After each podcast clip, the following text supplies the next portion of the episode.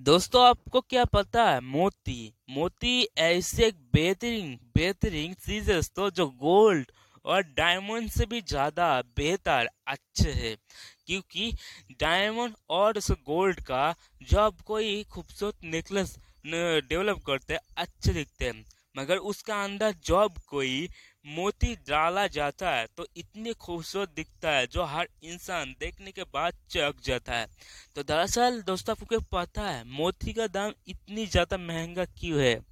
और मोती में क्या क्या काम है? दोस्तों, मोती का काम बहुत सारी है। साइंटिफिक जैसे कोई ज्योतिषी का कहना है, काफ़ी सारी दहशत चीज़ होता है उससे, जो हर इंसान को पता नहीं होता। तो दोस्तों, मोती का दाम मार्केट में इतनी ज़्यादा वैल्यू इतनी ज़्यादा अच्छे जो कह नहीं सकता, क्योंकि एक मोती पाने के लिए तो five years seven years wait करना पड़ता है। क्योंकि दोस्तों, एक, दो साल के अंदर मोती नहीं मिलता, क्योंकि पानी से कुछ ऐसे माकड़ा, जैसे आपको एक मछली की तरह होता है, उससे निकाला जाता है। जो उसका उम्र होगा, जैसे फाइव सिक्स उम्र होगा जैसे दोस्तों फाइव साल, जैसे आपको सिक्स साल।